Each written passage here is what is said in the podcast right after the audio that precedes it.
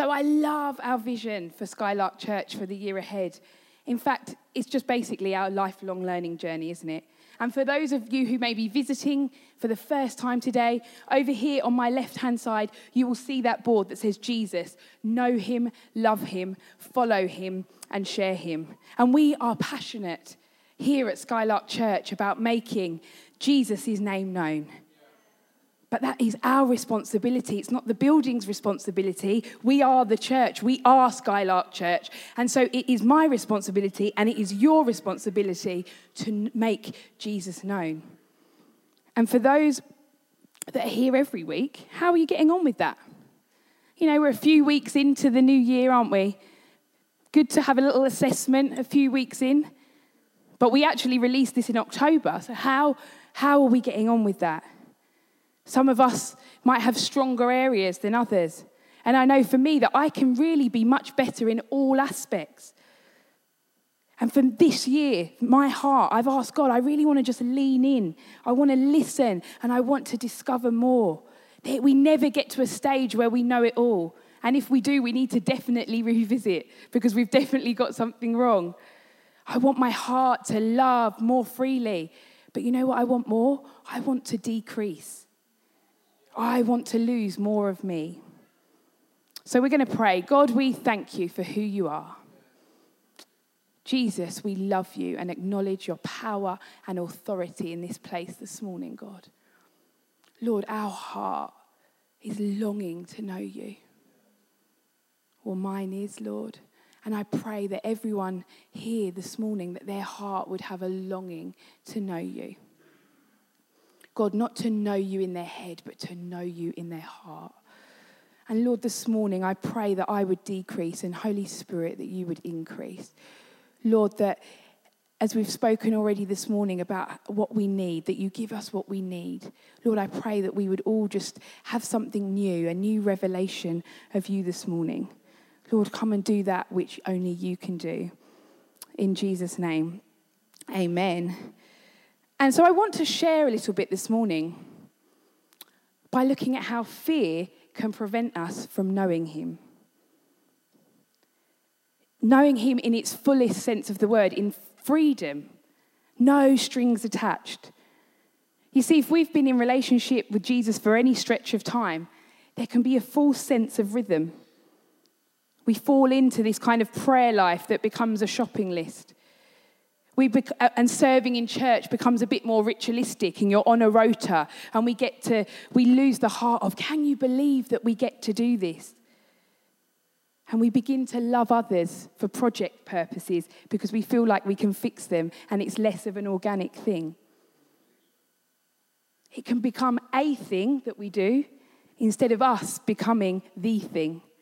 The one who needs to become more like Jesus every single day and I just want to share a little bit for a few moments about fear and a few of the ways that it has the ability to cripple us or stop us moving forward, to prevent us from knowing and experiencing Jesus wholeheartedly. And then when we've acknowledged what some of these things are, how we can bring them into the light, how we can pour God's light onto them and see them transformed into areas of freedom in our lives. So I'm going to start with a little game this morning. Would You Rather seems a, a, popular game at the moment. For those of you with children, you might have played this quite a few times, but it all, seems to be all over social media and just in lots of places that I have um, seen it. And so I thought, why not? We'll play it here at Skylark Church this morning. So I'm going to read out a statement once. It'll come up on the screen behind me. And then I'm going to ask for hands, so one way or the other.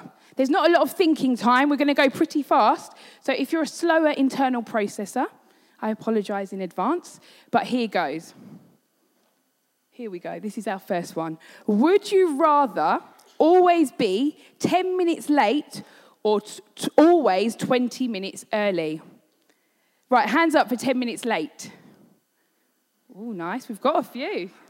It's okay. There's no condemnation here at Skylark Church. Or would you be rather always be 20 minutes early? Nice. Okay, next. Would you rather know the history of every object you touch or be able to talk to animals? Every object you touch. Nice. I've got some historians, you know, people that want to know. Or talk to animals. Nice. Okay. Would you rather have all of the traffic lights you approach be green or never have to stand in a line again? This is a hard one. Okay, approach the traffic lights being green. Nice, few, few, few, few of you. They're both a test of impatience, really, aren't they? Or never have to stand in line again. We love a queue, don't we? Would you rather be able to see 10 minutes into your own future or 10 minutes into the future of anyone but yourself? 10 minutes into the future of somebody else. Oh, no, sorry, 10 minutes into the future of yourself, your own future. 10 minutes. Or 10 minutes into the future of anyone else. Okay. So we've got, you know, we've got some varying degrees. You see, it's an interesting game to play, especially around the dinner table, because it allows you to then say, well, why do you think that? Why, why do you, would you rather, you know, zoom through those traffic lights rather than stand in a queue?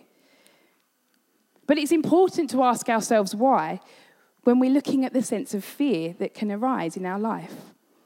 Behind me, you will see a door. That is the bottom half of my kitchen door. There's a pond right outside our back door, and clearly those tools haven't been put away, but hey, there's no condemnation here, is there? A couple of weeks ago, Soraya and I were in our kitchen, and a cat came up to the back door. So, into that kind of the, my bottom left hand side corner. And it just stood there, staring back at us. Now, I've got nothing against animals, but I'm not a huge animal person. I'm not a massive pet person. I think it's probably because I didn't grow up with pets, wasn't really around them, or it could be that I'm half Pakistani and I'm married to a Nigerian, and it's not really an ethnic thing, pets. But you see, in my stage of life, when our children get to that age, as they nearly are, the older two, and say, Oh, can we get a dog? I will firmly be saying no. I love dogs, not, I've got nothing against them, but hey, it's just not our thing. But you see, this little cat, this cat just wouldn't go away. No matter how close we got to the door, no matter how I moved, no matter how hard I was staring back then, because I was like, well, what, what are you staring at? He or she, they just wouldn't move. Like, and having had a little read up, it's quite characteristics, apparently, of cats for them to do this, as it means that they want attention and they're looking for some kind of entertainment from whatever thing that they're looking at. But it can also be used as an intimidation technique for another cat or animal in their sight to see who will give in first. And in that moment, Soraya looked at me and she kept saying, Mummy, scared, scared, Mummy, Mummy, scared, scared. Everything in her body language, the tone of her voice, her little face, everything about her was crippled with fear. And she's only one years old. Yet in that moment, she could articulate exactly how she was feeling and the correct emotion. And she felt it strongly. But the thing that has struck me as the days have passed is that now, every single time she walks into the kitchen and she stands and stares at that door, she stands in the exact same place she looks at the exact same door and she says the exact same thing Scared, mummy. Scared, mummy. Scared, mummy. And after the third day of her doing it, I really just something rose up in my spirit. And I needed to, uh, began to have beginning to reassure her that no, darling, everything's fine. You are loved and you are protected. I am here and nothing will happen to you. So that's what we've been doing. But as I've sat with that, more and more, Holy Spirit has really highlighted to me how many of us live in or live with some kind of fear. A fear that tries to intimidate us every single day. Some of us, that will be every hour of every single day. It's like fear is just grabbing out for us, and he's trying to see how many of us he can get. And as I was writing this, I had that image of, you know, the Hungry Hippos game, where the, the, the things, the balls are all in the middle, and it's just like you, you shove, you know, press the button, and the hippo goes because you're trying to grab those, the, the balls back so you can be the winner. And I just felt like that's what fear tries to do. A few years back, Bev was here and she talked to us um, in one of her messages about the fact that we have the Holy Trinity, but we also have the unholy Trinity of shame, fear, and rejection. And those things are always just lingering around, just seeing which one can pounce. And the thing is, the more we get used to repeating that behavior, the more we get repeat, used to repeating that language, it, so, it slowly becomes a safe place for us to live. It slowly becomes a, a natural place in our thought life to think, well, no, I can't do that. I'm not going to, I, I, couldn't possibly do that. And you see, much like Soraya, who de- developed a habit or repetitive behavior in a very short space of time, I have this small sense this morning that God just wants us to acknowledge some of the fear that we live with, to name it, and, and, and for us to then go on further to find a place of freedom. And for some of you, you'll be like, no, it doesn't apply to me. You know, blocked, my, blocked that out. You know, I can zone out this morning. But how about if it's for somebody else? I'm going to read from Isaiah 43 in the Passion Translation. Promise of restoration. I'm reading verses 1 to 7 but it'll be up on the screen here. Now, this is what Yahweh says Listen, Jacob, to the one who created you, Israel, to the one who shaped who you are. Do not fear, for I, your kinsman redeemer, will rescue you. In the Amplified, it says, Do not fear, for I have redeemed you. And in the brackets, it says, From captivity. I have called you by name, and you are mine. When you pass through the deep, stormy sea, you can count on me to be there with you. When you pass through raging rivers, you will not drown. When you walk through persecution like fiery flames, you will not be burned. The flames will not harm you, for I am your Savior, Yahweh the Holy One of Israel, I give up Egypt as the price to set you free. Cush and Seba in exchange to bring you back. Since you are cherished and precious in my eyes, and because I love you dearly and want to honor you, I willingly give up nations in exchange for you, a man to save your life. I am with you now, even close to you. So never yield to fear. I will bring your children from the east, and from the west I will gather you. I will say to the north, Hand them over, and to the south, Don't hold them back. Bring me my sons from far away, and my daughters from the ends of the earth. Bring me everyone who is called by my name, the ones I created to experience my glory. I myself formed them to be who they are and made them for my glory. Sorry, I'm flicking through here because uh, they've got a bit mi- mixed up, my, my slides, but that's okay. We'll go with it. Here we go.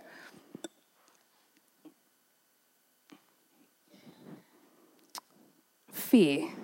An unpleasant emotion or thought that you have when you are frightened or worried by something dangerous, painful, or bad that is happening or might happen. You see, there's so many fears that we can experience on a day to day basis. And this morning, I just want to highlight a few from these verses and share very vulnerably from my own experiences and from my own fears in the hope that you would realize that we all struggle with something. And we've all got a lot of work to do in all aspects of our lives. So, fear number one the fear of not being enough. And I love that these verses open with the truth that God has crafted us. And it says He's shaped us, which means He knows our strengths and He knows our weaknesses, the well watered parts and the dry places. He knows what makes us angry And not like the social justice anger, I mean the, the, the unhealthy anger. He knows what pushes our buttons. He knows our triggers for feeling rejected. He knows every ounce of the inadequacy and insecurity that we may feel on a daily basis. And yet, He says He has called us by name and He reminds us that we are His. You see, the world that we live in is constantly telling us that we aren't good enough, we haven't got enough, we aren't doing enough. And subsequently, somewhere, somehow, those little niggles just sit in places Sometimes we're aware of them and sometimes we're not. And they're very subtle. How young people are being conditioned to think that they can that success can only come via fame or social influence, money or sport or something high profile where it's their name that is known. Identity is being questioned time and time again for all sexualities and genders. It is said that we are living in the loneliest days, but yet we're in the highest form of connection. Comparison between anything and everything is at an all time high. The difference and the gap between the have and the have nots is getting bigger and bigger. And yet it's okay because we're all just totally supposed to feel adequate and everything's fine and we've got more than enough. For every place that life finds us, we're supposed to see all of this and hear all of this and think, yep, yeah, no, that's fine, we, we've got it. Well, I struggle with this every day. It's a battle I have to overcome in my mind and then create healthy habits to outwork in everyday life, especially when you come from the background that I do. Many of you know my stories, and some of, some of you won't. And I'll just briefly go over that. So, I am mixed race. My mum is English and my dad is Pakistani. I come from a Muslim home, and I came to know Jesus about 13 years ago um, when I started dating my now husband, my then boyfriend, Efe. But my parents separated when I was three years old, and then they spent the next seven to eight years getting back together, separating, getting back together, separating, until I was then finally, at about 10, 11 years old, they decided that no, this is enough now. Cue the very messy divorce where the children were then used as the collateral, and I spent most of my childhood living to please my dad. I desperately, desperately wanted him to love me. And I desperately, desperately wanted to keep the peace between my parents. And it's probably the main reason today that I despise any kind of confrontation or choice words. It literally makes me feel sick. I can't bear it.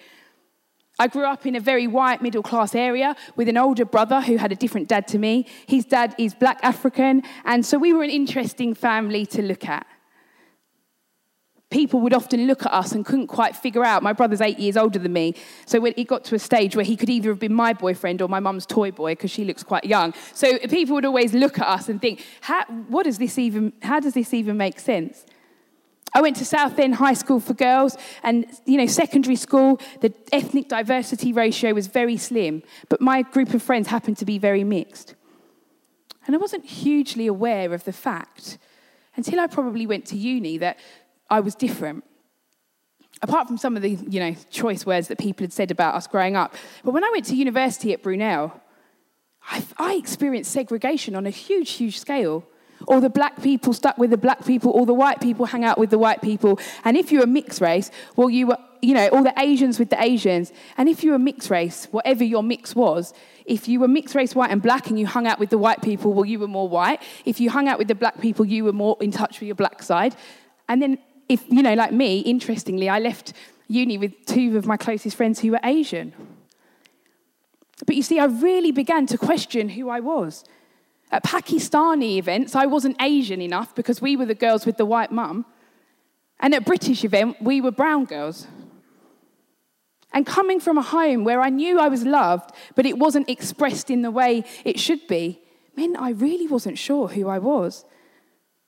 I know that I wasn't sure who I was because when I look at my three beautiful children that God has given to Efe and I, they've got an assurance about them that they never had. Not only are they loved and planted firmly in their family relationships, they have an assurance that they were designed and created uniquely by God. Every hair on their head, every personality trait, every, every personality trait, every natural gift and talent because we've intentionally taught them about their identity. both their physical identity and their identity in Christ. See, that's what we have to do with ourselves. We have to intentionally teach ourselves about our identity in Christ. We have to speak it into existence until we actually believe it. Because sometimes we as Christians, we talk a great game, but we don't always believe it in our hearts and in our spirits. But what we can do is we can speak it until we do believe it. We just could keep doing it, keep doing it, keep doing it until one day, oh, I am a child of the Most High God.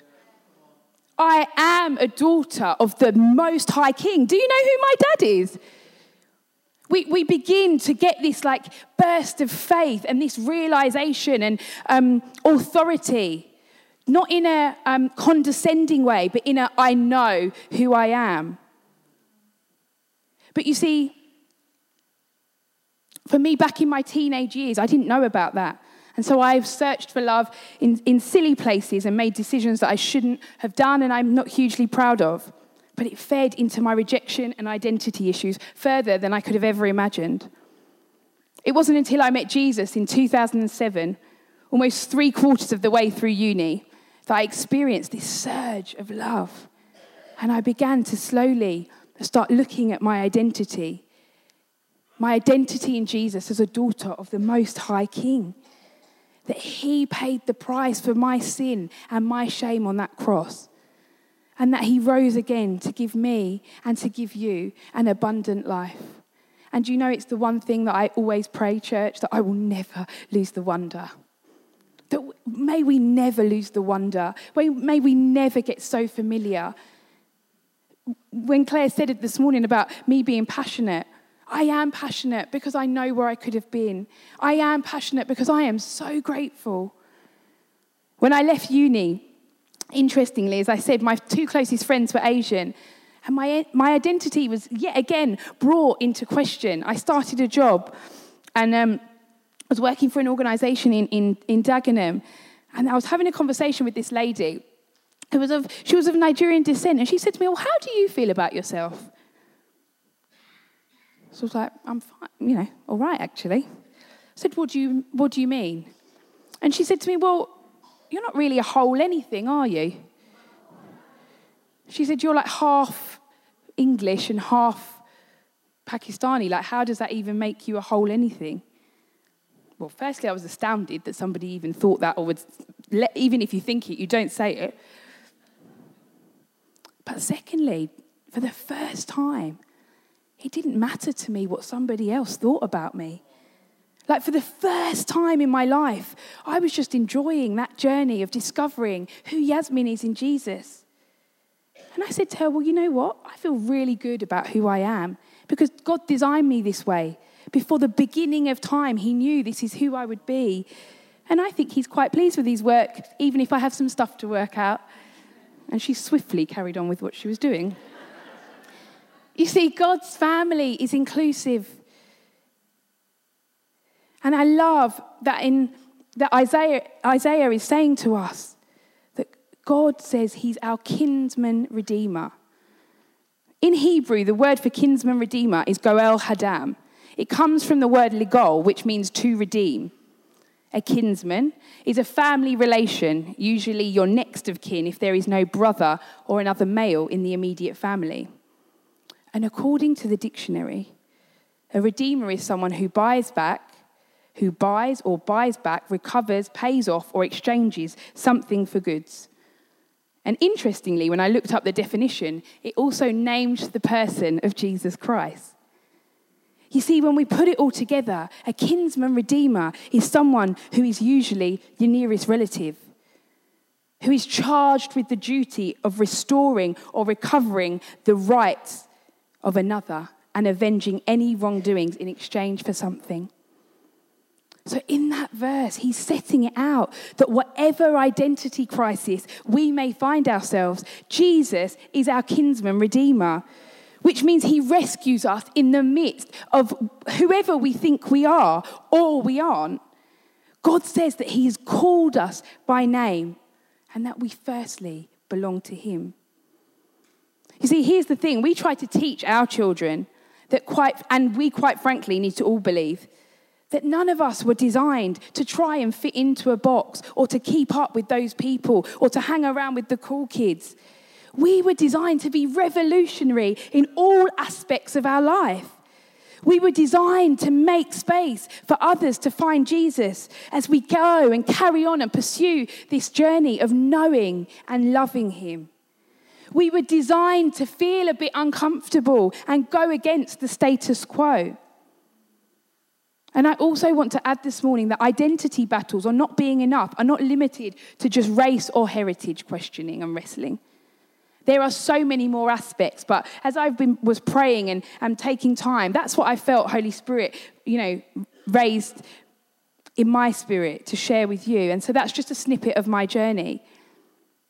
But in those moments and those wrestles of doubt, I've started to tell my fear to do one. I tell my fear of not being enough, whether that's my own identity, whether that's as a mother, or as a wife, or as a daughter of the king, or as a mentor, as a friend. When I feel like I've got nothing to offer, I tell the fear that it has to leave. You see, where the presence of God is, there's actually no room for fear or inferiority. We've got to find a way to fight through it. Which leads me on to verse 2. The fear of losing control or comfort or security. Verse 2 says, When you pass through the deep, stormy sea, you can count on me to be there with you. When you pass through raging rivers, you will not drown. When you walk through persecution like fiery flames, you will not be burned, and the flames will not harm you. See, there's so many things in life that we can't actually control. They're just round the corner and we don't know about them. We have no idea, but they've happened and we can't change them. It's life. And sometimes it happens with more tragedy for some than others. And sometimes it works itself out in such a painful way with no explanation and causes long term effects for many involved. It's horrible, traumatic, and quite frankly, unfair. And as I stand here today and look out, I can think of so many of you whose situations have changed in some unimaginable way. And yet you're here, still praising, still leading in heart and soul. And I just want to honor you this morning for that and say, You're doing great. I admire you so much. Thank you for inspiring me more to go after Jesus. You see, we often talk in our Christian world how life with Jesus is incredible and full of purpose and wonder and mystery and love and joy, and it is. But I'm convinced that what we need to get familiar with is how does our daily pursuit of knowing Jesus help allow our tough days to fuel hope for tomorrow? And in the extremely dark days, how do we water our souls? Or how do we get out of bed when it feels like we're completely crippled in fear or in pain? You see, we've got to expand the conversation that is happening in the wider church and make it a familiar place to talk about finding God and continuing to love God when we don't understand the story. In the midst of suicide and mental health battles, in the midst of war zones and refugee crises, in the midst of unexpected death, in the midst of trauma that keeps resurfacing itself, but it's so hard to deal with, you just can't. In the midst of so many things so wrong in our world, both macro on the big scale and micro on our everyday. We need to find ourselves in the presence of God. My prayer, church, is that this a Sunday morning, half an hour worship set is not the only presence of God that you experience from a Monday to Sunday. You're missing out. He loves you and He wants to be close to you. He wants you in His presence. He wants you in worship and He wants you in prayer. He wants to talk to you and He longs for you to love His word to be immersed in His Word. Last January, some of you will know, Efe was made unexpectedly redundant, and it was very, very unexpected. We went as a, as a leadership team for two days away on the Thursday and Friday. And we got home, and on Monday morning, I was at the gym, and I got a call from Efe about 11 o'clock and said, Where are you? I said, I'm just at the gym, I'm coming home. He said, Yeah, can you get home quickly? We need to pray. So I said, Okay, no problem. He said, I think I'm about to be made redundant. So I was like, oh. You know, we'd only in the December, I'd gone up and met all his colleagues, and his boss at the time loved Efe like a son and was like, yeah, we're going to do this, we're going to smash this year, it's going to be amazing. And the day after we left, after his work's due, his boss got a call and said, we're going to have to unfortunately, let Efe go. It's just a figures thing. We are gutted to lose him. And at their annual conference, they actually said to the whole company it was the hardest decision out of anyone they had to let go because they knew that Efe was in heart and soul, but it was a numbers game. And so our plan for 2019 was this. Wanted to finish a little bit more of our house renovation, pay off the last of some of our credit card, put some money in the bank, get our ducks in a row, start to build the business with the aim of handing his notice in in this month, January 2020, we had a really great plan. We were like, God, this is a good plan, isn't it? We love this plan. This is the plan we're going to stick to. And then it, we had to let go and we had to let God because God doesn't want us to get our ducks in a row. He doesn't. And that's not to say He doesn't want us to have order in, in our life. I'm not saying that. He wants us to be people that are invested into Him. And I remember that for those first few days, Efe just spent the next few days crying all of the time. And he was like, I don't know why I'm crying. Why am I so upset? What am I so upset about? And we just had this sense that God was really doing something a bit crazy. That God was doing something that wasn't part of our plan and that He was grieving that part of His career and journey. That God had something more for us, but He needed our undivided attention. See, one of our good friends, the ledge that is Pete Adams, came round that week and he checked in on Efe. And I vividly remember him standing in our kitchen and he was, as he was about to leave, he said to us, Don't fear, guys. God's just changed the security. He just swapped your security for his security. And which one would you rather? And I was like, why have I not thought about this earlier? Why have I got comfortable in my comfort? And then God spoke to me very much about making me laugh. He, this would be a journey that would make us laugh like Sarah laughed, that she would we would choose laughter. And there's moments where we've had to laugh instead of sob our heart out cry, right? So the laughter goes both ways. It's not always joyous laughter, it's laughter because this is ridiculous and it makes no sense with a mortgage and three children. And you see, as Christians, if we have a faith relationship with God, it's important to remember that He's that God's method of like deliverance or support or strength is often not out of, but through. His presence as we go through difficulties becomes the reason that we can put one foot in front of the other and dare to believe again. It's not because He's always going to take us out of that. In Psalm 23, verse 4, it says that, Lord, even when your path takes me through the valley of deepest darkness, fear will never conquer me, for you already have. You remain close to me and lead me through it all the way. Your authority is my strength and my peace. The comfort of your love takes away my fear. I'll never be lonely, for you are near. 2019 was insanely tough for Efe and I. Some prayers were answered and some prayers weren't. Was my perspective lifted in those moments? Yes, it was. Was it hard when we didn't know how we were going to pay the mortgage each month on a house that we wholeheartedly believed that God led us to just months before? Yes. There were some days, and particularly some Sundays, that we would put diesel in our car over the weekend, not knowing that on Monday, when that came out of the bank account, how we would pay for it, how it would get covered. There were some weeks it did via miracles, by people saying, I just feel to bless you with this, or God's just led me here, or, you know. But there's some weeks where it didn't. And there's some weeks where I'd go to the supermarket and I have to have to put half my shopping back because I knew I didn't have enough money to pay for it. Was it humbling? Has it stripped us of any other pride that may have been there that we weren't aware of? Yes. Does Jesus need help with the outcome? No. Was it a choice to lift up my hands in worship, whether it be here or in my house, or teach my kids how to pray and worship when you don't know what life is going to throw at you? Or when our direct debits were bounced, or we'd get another text from the bank? It's, it's not easy.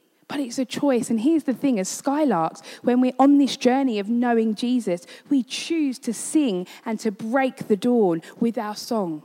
We choose to lift up our hands with tears and the wonder of, I don't know how this is going to work out, but I'm going to do it anyway. That is our mandate, church. We're still very much on that journey.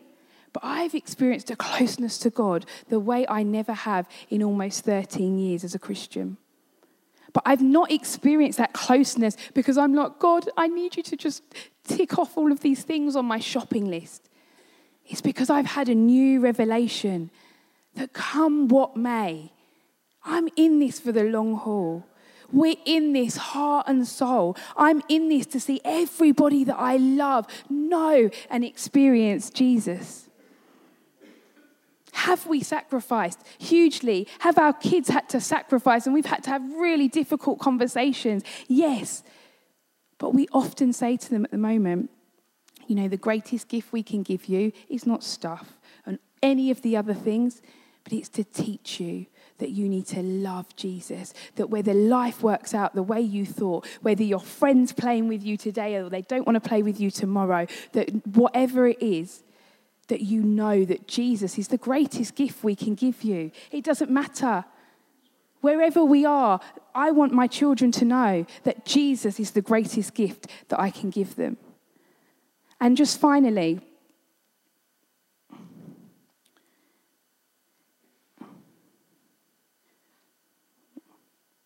there we go. The fear of others, fear of man, fear of woman. What will everyone say about you behind your face? You know, to your face or behind your back? Do you care? See, growing up, how I did, I found comfort in being a people pleaser. It became my natural stance that everybody else was more important than I was, that everybody else um, needed stuff, that I just was the, at the bottom of the pile. I had a people pleasing mentality. And when I came to Jesus, that sat quite well.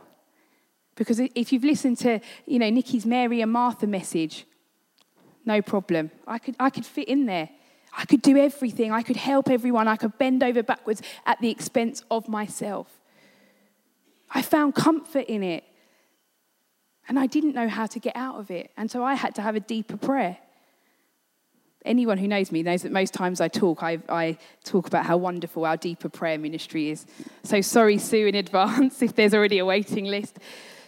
But you see, deeper prayer helps us to get rid of some of the stuff that we've lived with for a long time that we are not experiencing the full freedom. That God wants us to just say, hey, nah, get rid of that. And, it, and, and then you have to go on to develop new habits and it's very difficult for me when I'm around my parents. I have to think, no, I've let this go. This is not who I am anymore. And I have to create new behavior patterns. And sometimes it offends people, and sometimes it makes them feel uncomfortable. And I have to be okay with that and believe that God gives them the grace as much as He gives me the grace. I can't live to be a people pleaser. You know who I want to live for? I want to live for an audience of one. When all is said and done, when I come face to face with my Savior, I want, I want to know that I lived a life poured out. Every day, Monday to Friday, 365, 24 7. That is how I want to live. But there's no special formula. We've just got to keep pursuing Jesus. You see, how do we become free of fear? Well, it's a constant daily, daily fight. And I just want to show you this picture. Now, I love receiving flowers. I really do. I absolutely love it. But sometimes it's one of those things where I love it and I put it in the vase and all of that, and they look really pretty in my house. And it's just been my birthday, so I had lots of various things of flowers. But sometimes it feels like just another job to do. And my mum comes round and she goes, Yasmin, you haven't after your flowers very well, and you need to trim the stalks, and you need to make sure you're changing the water every two to three days. And I'm like, Yes, mum, I know but it's just another job to do on the list of a never ending task of things to do. And she's in New Zealand at the moment, so I found it especially hard because she normally, even though she moans, would actually do it for me. And so on Friday morning, I looked around at my house and I thought, my mum would be very proud of me if I did this. And so I put all of those flowers and I went through them and took out the dead ones and trimmed them and changed the water. And, and I felt very accomplished, actually. Admittedly, it was with a toddler, like tugging at my leg, so it took a lot longer than it normally would others. But I just felt God say that that's, that's got to be us. So, can I just have my little prop, please? That's got to be us. You see, a constant pursuit of Jesus looks like this. We need to be presence chasers because it has no place for fear or inferiority. We need to be planted in His Word. We need to be water drinkers. And on Wednesday, when we were uh, in v- at VLT and we were in Peter Nicky's office, I was really struck uh, as I was thinking about preparing those flowers, that is how they get their life. They get their life from, from health, you know, from clean, good water. They, you know, even I've got some of my flowers that looked a little dead, but now I've trimmed the stalks and I've put them in some fresh water and jigged them around a bit. They look, their heads lifted. They're, they're better. And you, I know it's a bit cliche, and sorry to use an example like this, but you know, let's go with simplicity. That is what we need to do. We need to be people that speak life, like Soraya got into a habit of saying, scared mummy, scared mummy, scared mummy. We need to be people that speak life. That is part of the DNA of our church. And if you've been here long enough, you will know that. And if you're visiting today, we are a church that speaks life. You see, here's the game that I'd like us to just close with. It's not for anybody else other than you and God. So why don't we just, just close our eyes this morning? I'm going to play a Would You Rather. Would you rather live in the place of not being enough and not acknowledging who God made you to be? Or walk in the kinsman redeemer relationship that He's created just for you? Would you rather jump out into the water or into, just into the boat? There'll be different levels from every, for everyone. For some, that will look like a faith jump of, of starting a business like we did. For others, it will be forgiving someone who's wronged them and they've held hurt and pain for a long time.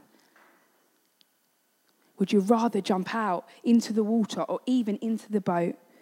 Or would you rather find yourself walking or looking on from the shore because even getting in the boat feels too much? Would you rather live for an audience of one or for the accolades and affirmation of others? And that's a tough one, but it's important to have our heart posture in the right place. And so, Holy Spirit, I just pray, just in this moment, that maybe it's one or two or three, or it might be none.